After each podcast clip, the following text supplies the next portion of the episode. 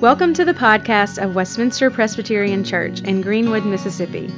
We are a community of Christians that exists to make disciples of Jesus Christ and influence the Delta for the glory of God.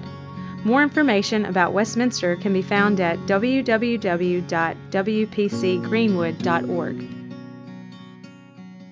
Uh, those who are going to little worship can be dismissed at this time.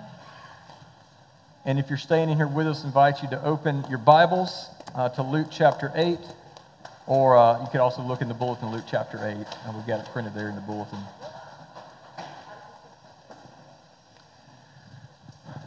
Luke chapter 8. Uh, so in 1504, y'all may, may know this, remember this. In 1504, uh, Michelangelo, one of the great uh, artists, uh, Michelangelo began painting the, the ceiling of the Sistine Chapel and after he finished the ceiling, of course, it took him years. Uh, after he finished, believer and unbeliever alike all agreed that, that his work there was one of the greatest masterpieces of, of, of human history. Um, it, was, it was beautiful, stunning. But, and we, we know this, uh, like all things in this fallen world, over time, the original beauty of his masterpiece was lost. Uh, it became worn out, just a, a, worn out, faded version of what it once was. Okay, well, well, fast forward 400 years, if you can imagine that long, 400 years, and in the 1980s, uh, a group of people very controversially decided that they were going to restore this masterpiece. And ever so carefully, they cleaned and restored the ceiling of the Sistine Chapel, and as it was restored, they said colors began to pop that they hadn't seen for centuries. You know, suddenly the, the ceiling began looking like it was originally created to look, and it was beautiful. Well, like Michelangelo, but, but just like infinitely more, God created the world, and He called it good, and it was good. His creation was good, but His crowning jewel of creation his masterpiece, so to speak, was man and woman. And it was beautiful. Life in the garden with God was perfect. But sin came, right? The fall happened, and, and with that, that original beauty was lost. And ever since then, there's been a brokenness in our world, a separation from God that has left us marred. Even the most liberal, most progressive of Christians will hold to that ideal that sin is here, that the fall has happened. You know, the beauty doesn't pop like it once did, which leaves our souls in much need of restoration. And, yet, you know, we can look out at our world, which we live in a world where so many of the religious systems and philosophy systems are really attempts at explaining away this longing that we have or trying to address this longing to be healed. And we look at the miseries we experience and, and, and, we wonder if the longing for beauty and the longing for communion with God is just this cosmic joke. It's just not possible. Is there hope? But then we come to God's Word, and the gospel message talks us down from the ledge once again and tells us of our restorer. You know, in Him, our longing is, is met. And so, you know, typically in the Gospels, we, we get these bite sized stories that show us Jesus in kind of bite sized quantities. You know, one passage typically equals one story, which typically equals one sermon. And it's nice and tidy, decent and orderly, just like the Presbyterians like it, right? And, but, but occasionally, God gives us a glimpse of just the constant activity that surrounded Jesus' life and ministry. That often it wasn't as tidy as the gospel writers organized it, but rather, when Jesus was walking around and teaching, you know, one teaching or miracle from him would fold into another. And sometimes Jesus would be on his way to do one thing when something else would happen, and he would have to address that. And so, think about in, in real life, there is no director there saying, and scene. Now, let's, let's go to the next, the next location. No, no, usually, just like it does in our life, one incident flows into another incident, into the next, into the next, into the next, which explains why Jesus needed to get away and pray all the time. That explains how Jesus could be so exhausted that he would fall asleep in a boat. Uh, not, not like a cruise ship, like just a regular old boat. in a storm. He's exhausted. Well, our passage this morning is like that. It, it, it, it's a lot going on. It, it doesn't provide this just nice, neat, ordered outline.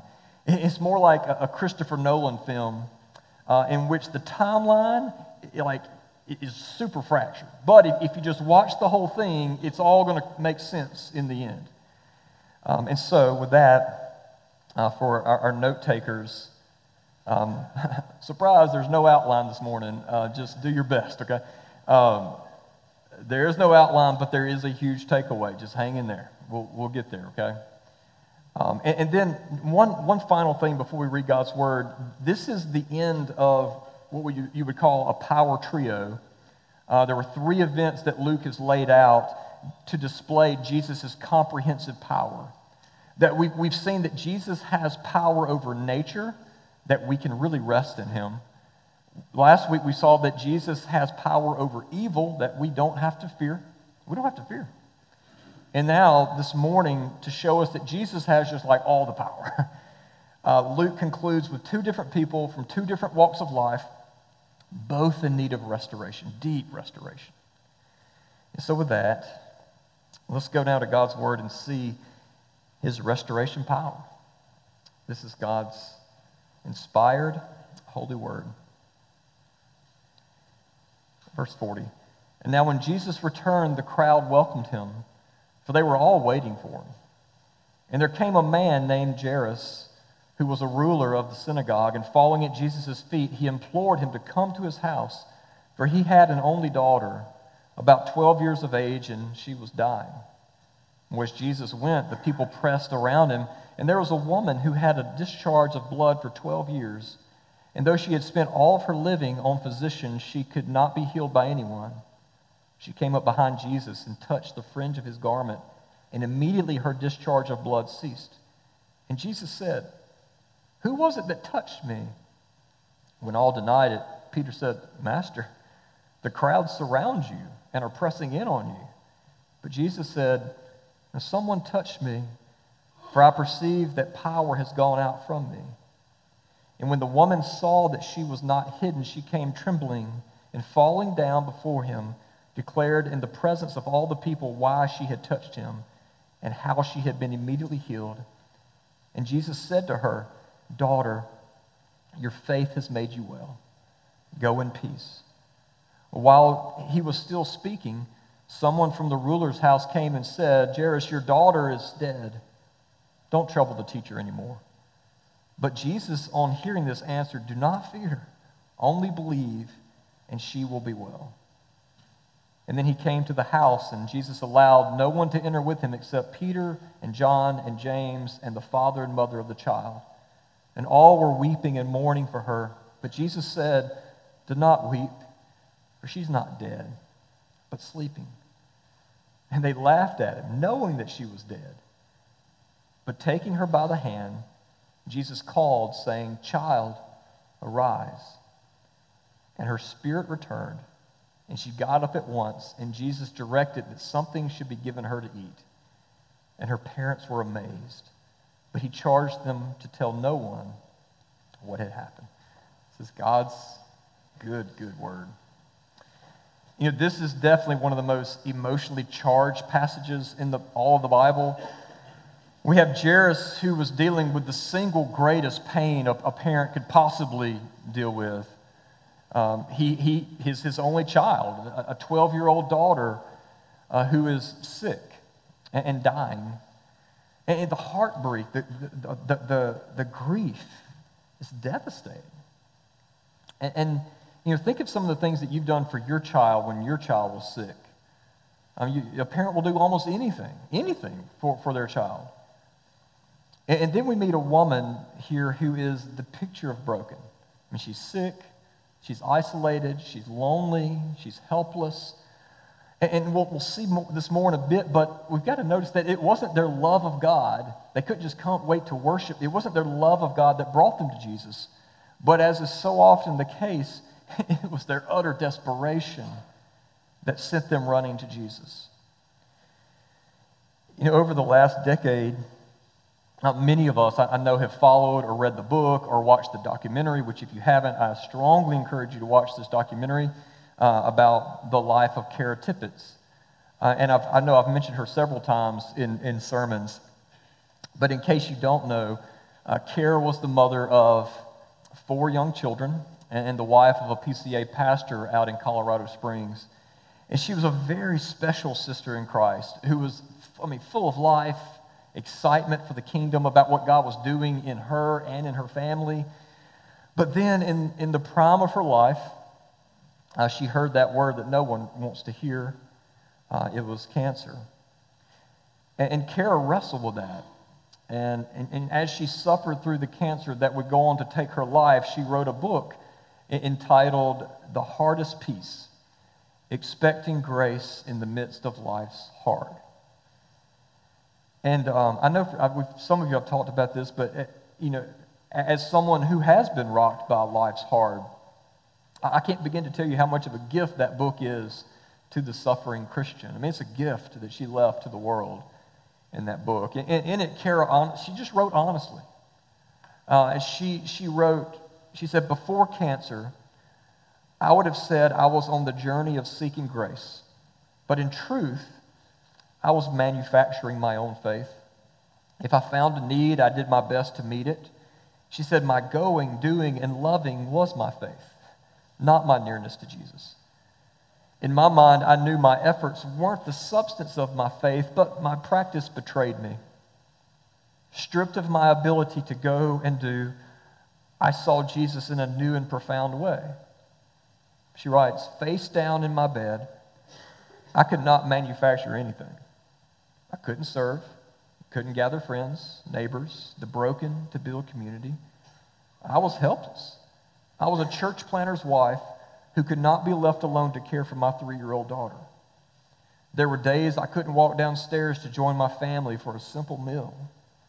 And she said, In those moments, I could do nothing else but begin to hunt for grace. And I found it in the bottom of myself, my illness, my terrible. I found the Jesus who humbly washes the feet of his disciples. Okay. Well, like Kara, and like anyone who has truly been saved, this passage shows us two people who, at the, end, the very end of themselves, found Jesus.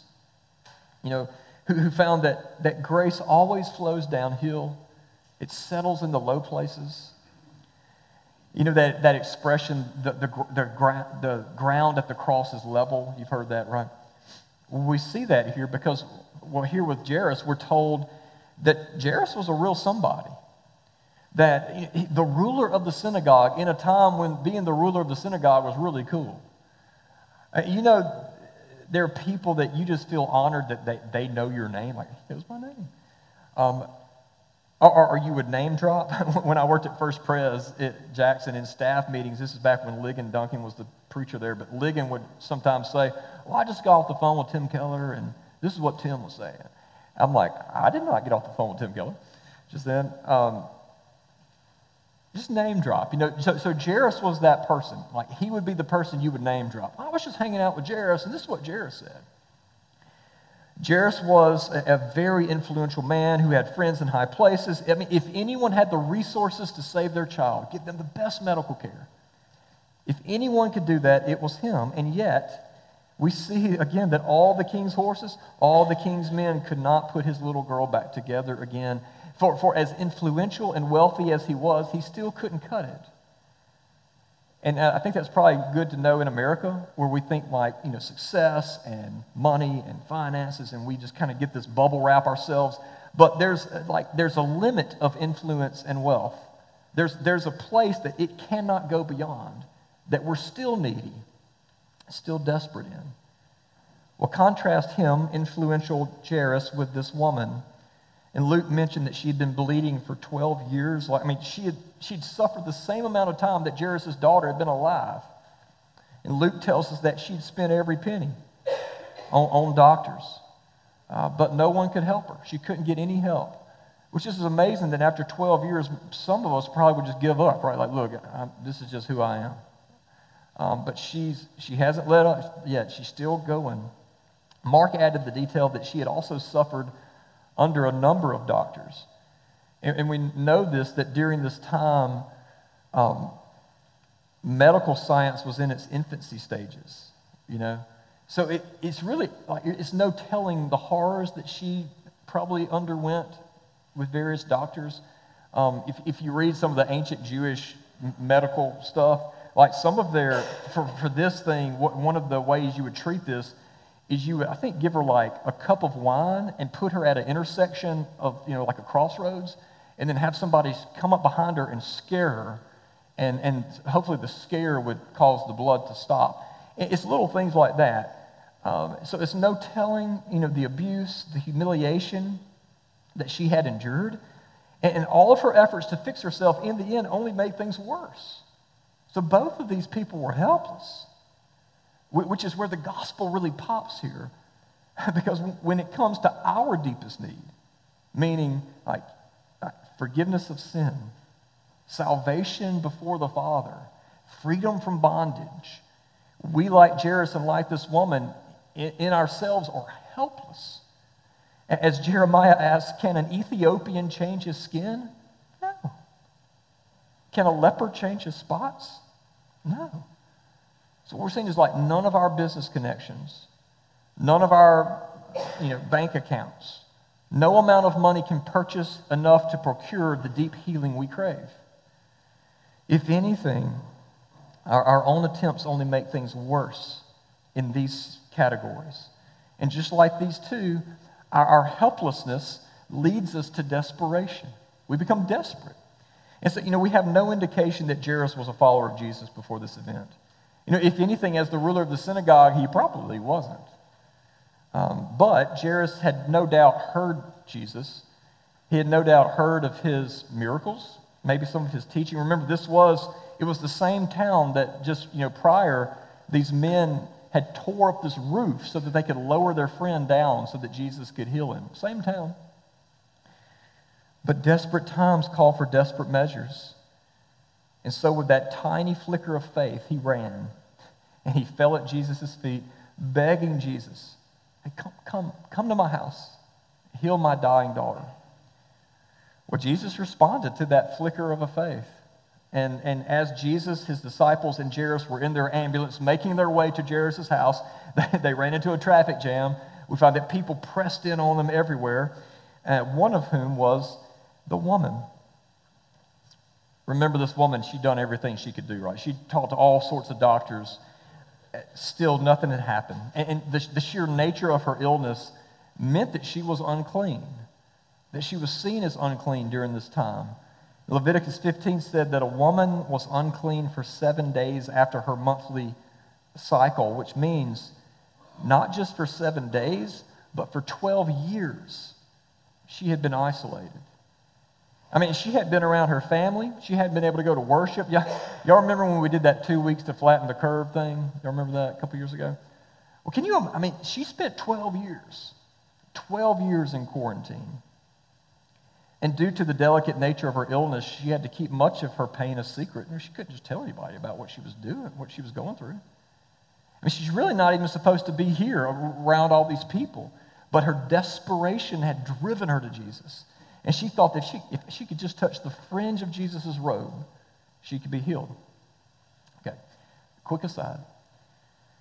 And at the risk of making us Presbyterians a little nervous, notice neither one of these people had theologically sound faith. You know? Uh, I mean, this woman's faith was uninformed, superstitious a little bit, and, and to be honest, it was selfish. So her, her faith was more akin to the health, wealth, prosperity variety. You know, she, she didn't seem to particularly care for the healer. She just wanted to be healed. As long as she got healed, she didn't care. And it, you know, it wasn't her love of God that brought her to Jesus. It was her need of restoration that brought her to Jesus. But yet, before any big-headed Christians start talking about how their theology wasn't perfect, um, here we see that, that though it's fledgling and immature, we have to remember Jesus' teaching on faith. Remember the, the mustard seed thing he, he mentioned that, look, just, just the slightest bit the, this, the smallest amount of faith um, can be real faith. And so Jesus, well, it, besides, isn't that how often God, God moves? Um, you know, we all come to faith with so many misconceptions, so many misunderstandings about Jesus, but praise God, we don't have to have a doctorate of theology to be saved. Um, no, here Jesus graciously responded to her imperfect faith. But now he, he didn't want her to stay there. He also used this as an opportunity to inform her faith and her understanding. And so it goes with us, right? That over time, as we follow Jesus, our knowledge and our understanding of what it actually means to have faith in Christ becomes more robust. Okay? Well, so this lady, she touched Jesus' robe, she was healed, and Jesus said, Who touched me? and of course, it would be Peter who would say this, right? Peter said, uh, Jesus, every talking about. And, and so Jesus said, No, no, no, no. Someone just got healed. And which begs the question if Jesus really is God, the God man, like surely he'd know. Like, why, why does he even have to ask the question? Why, why would he do that? Well, Jesus wasn't asking for his sake, he was asking for the woman's sake. Uh, remember, with, with her immature faith, you know, she, she really thought that she could just dip in, get Benny Hinn, and, and dip out. She's, she's all good. Sometimes many Christians today think that. You can dip in, get your blessing, dip out, move on. But Jesus used this as an opportunity to inform her shallow faith that, that, it, that he wasn't just this grace vending machine where you come in, do some things, he blesses you, life is great.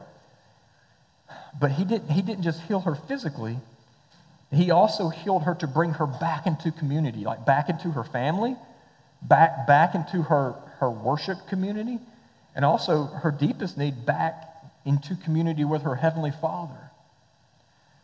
And did you know that, that this is the only woman Jesus ever explicitly called daughter? In, in, like in the entire Bible, only time Jesus calls a woman daughter, whole entire, entire Gospels. Because she may very well have needed that reminder the most that this is who you are, that you're a daughter of the King. And so he told her that it wasn't her superstition, but her faith, as little and imperfect as it was, that saved her, that brought her into contact with God and gave her peace. You know, you may remember the story of Kim Phuc. Um, this is a, a, a, lady or a little girl. Um, you know, remember during the, during the Vietnam War, there was this very famous picture taken, remember, entitled The Napalm Girl, right? Um, and, and, this picture would go on to win the Pulitzer Prize. I mean, it's a very powerful picture. And, and as a little girl, her village was hit with napalm. And, and, literally, I mean, she's in bed, her, her clothes were burned off her body. And, and in that picture, there she is running down the road with her village behind her in flames uh, and with the look of sheer agony on her face. And, and, I mean, searing burns all over her arms, all over her back. In, in a split second, her childhood was like just gone, was taken from her. And, and like this woman in our passage, she too suffered very much from many physicians. Uh, her childhood was spent undergoing 17 operations, 10 other various treatments. Um, well, years later, uh, after all this, she was uh, attempting to get her life back in order. And at the age of 19, she decided that she was going to go to med school. Uh, she was going to take her past, it was going to be redeemed. She was going to go to med school, but all of a sudden, people put two and two together and realized that she, she was the girl from that picture. That's, that's the girl. And her country plucked her out of school and used her as a propaganda tool in presentations as they traveled around the country. And she essentially became a mascot and a slave. They controlled her every movement. Meaning, not only had the napalm taken away her childhood, but as an adult, her identity as the napalm girl had also taken away her dreams of med school. And so one night she found herself in a library, totally desperate, and providentially she stumbled upon the Gospel of John. Never read it before. And in the Gospel of John, she met Jesus. She said, I, I, I like this guy. Um, and she kept reading about Jesus. And then a friend later invited her to church and so she went with her friend and she heard the gospel. And she confessed her need of peace with God right there. And she was saved on the spot. And she prayed to the Father to, to take the burden of all of her pain and, and the lost dreams, to take that in Jesus' name. And she too found herself with a new name uh, and, and, a new purpose. No longer was she the napalm girl, uh, but she saw herself as a daughter of the king. I mean, I, I know that maybe if we hear this every week, it's not that revolutionary, but that is revolutionary. That your identity is a son, a daughter of the king if you are in Christ. And so she said in an interview that though she still suffers with a lot of scars and pain, that God healed her deepest pain. He healed her heart. You know, and if God does that, like if God gives you peace deep down and God heals your heart, like you're okay. You, you're going to make it no matter what. So that's what Jesus did to this woman, and that's what he died and rose to do for you. Well, in all the excitement we can forget, we got to get back. This is the Christopher Nolan coming back. Um, we can't forget the reason Jesus was, Jesus was walking in the first place was because, remember, at the beginning, Jairus came to Jesus and said, Jesus, my daughter's dying. Come, come, help. And, and can you imagine being that parent? Can you imagine being that parent? Can you imagine, like, you've got a sick child, very sick child in your car, and you're going down to Jackson, and you're on 55, and there's a traffic jam at Gluckstadt? I mean, what are you thinking? You know, Jairus has got to be, come on, Jesus, we, we got to go. Let's go. But then, while Jesus was still talking to the woman, Jairus got word that his little girl had died. Crushed. And the people who came to tell him said, don't, don't bother with Jesus anymore. Just, just go home. Just go home. Be with your wife. Go home and grieve. But Jesus answered him, verse 50, he said, Don't fear, only believe, and she will be well. Well, in their culture, you know, things, or in that environment, things, things happen pretty quick after death. And we don't know how long Jairus was out getting Jesus, but we know that by the time Jesus returned, or he got there, the mourners, and in other accounts, we see that flute players were already called in. The, the funeral was, had already started by the time they got there. And so Jesus took Peter, James, and John and the little girl's parents, and they walked back into the room, and he took the little girl's hands, which according to Numbers 19 was a big no no. I mean, like, like touching a dead body made you unclean. And you just didn't do that. And yet, here Jesus was foreshadowing what he would do on the cross for his people, right? That, that he would take our uncleanness and our shame and our sin on himself so that he could reverse it, so that he could make us clean and give us his righteousness. And then, and then notice the tenderness of Jesus. You know, Peter tells us, this is in Mark's account, which is Peter's eyewitness testimony. Peter tells us that when he was in the room, Jesus spoke to this little girl in her native language, Aramaic, saying, Talitha Kumi, a little girl, wake up. And she did. She opened her eyes and, and started eating. In the Jesus Storybook Bible, Sally Lloyd Jones concludes the story this way. She says, Jesus helped and healed many people like this.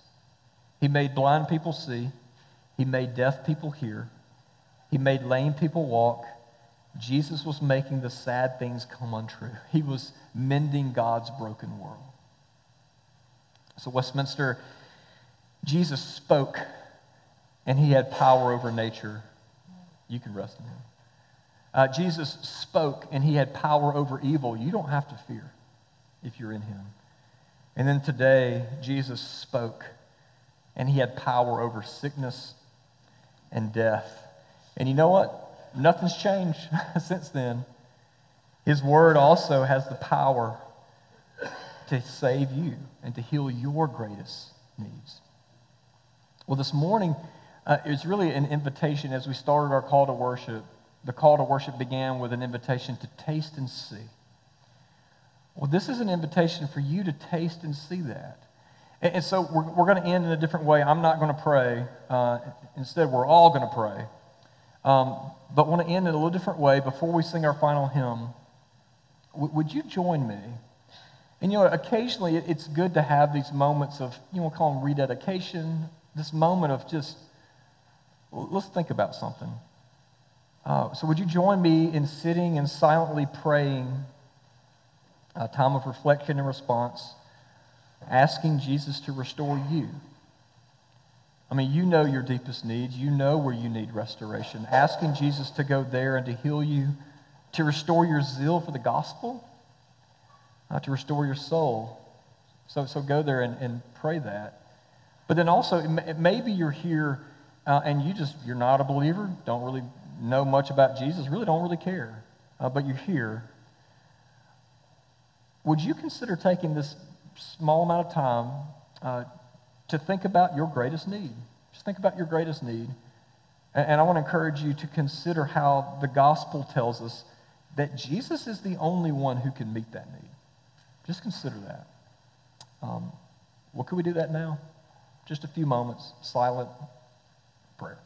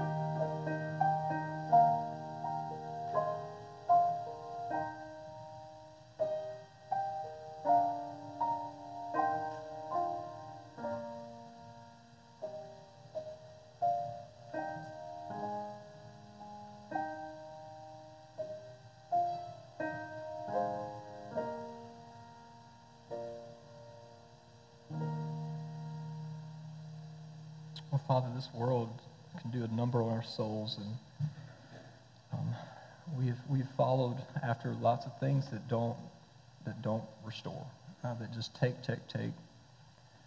So, Father, I ask that you would bring back uh, the joy, that you would bring back the gospel fire in our souls, Lord, that we would see Jesus as beautiful. Um, that in light of our sin and need, Jesus would take our, breath away. Lord, we thank you that you meet us exactly where we are. And so, Lord, would you continue to grow us, uh, continue to lead us uh, in the way of flourishing. Uh, Lord, give us a hatred for our sin and just a love, a love for your righteousness, a zeal for your holiness. So, Father, change us, transform us. We ask this in Christ's name. Amen. Hi, Richard Owens here. I just wanted to take a second to say thank you for listening to the podcast of Westminster Presbyterian Church. Our prayer is that the Lord would use this message to encourage you in the gospel and that you would find Jesus to be more beautiful than you ever, ever imagined. If you'd like to find out more about who Jesus is or more about our church, I invite you to visit our website at wpcgreenwood.org. God bless.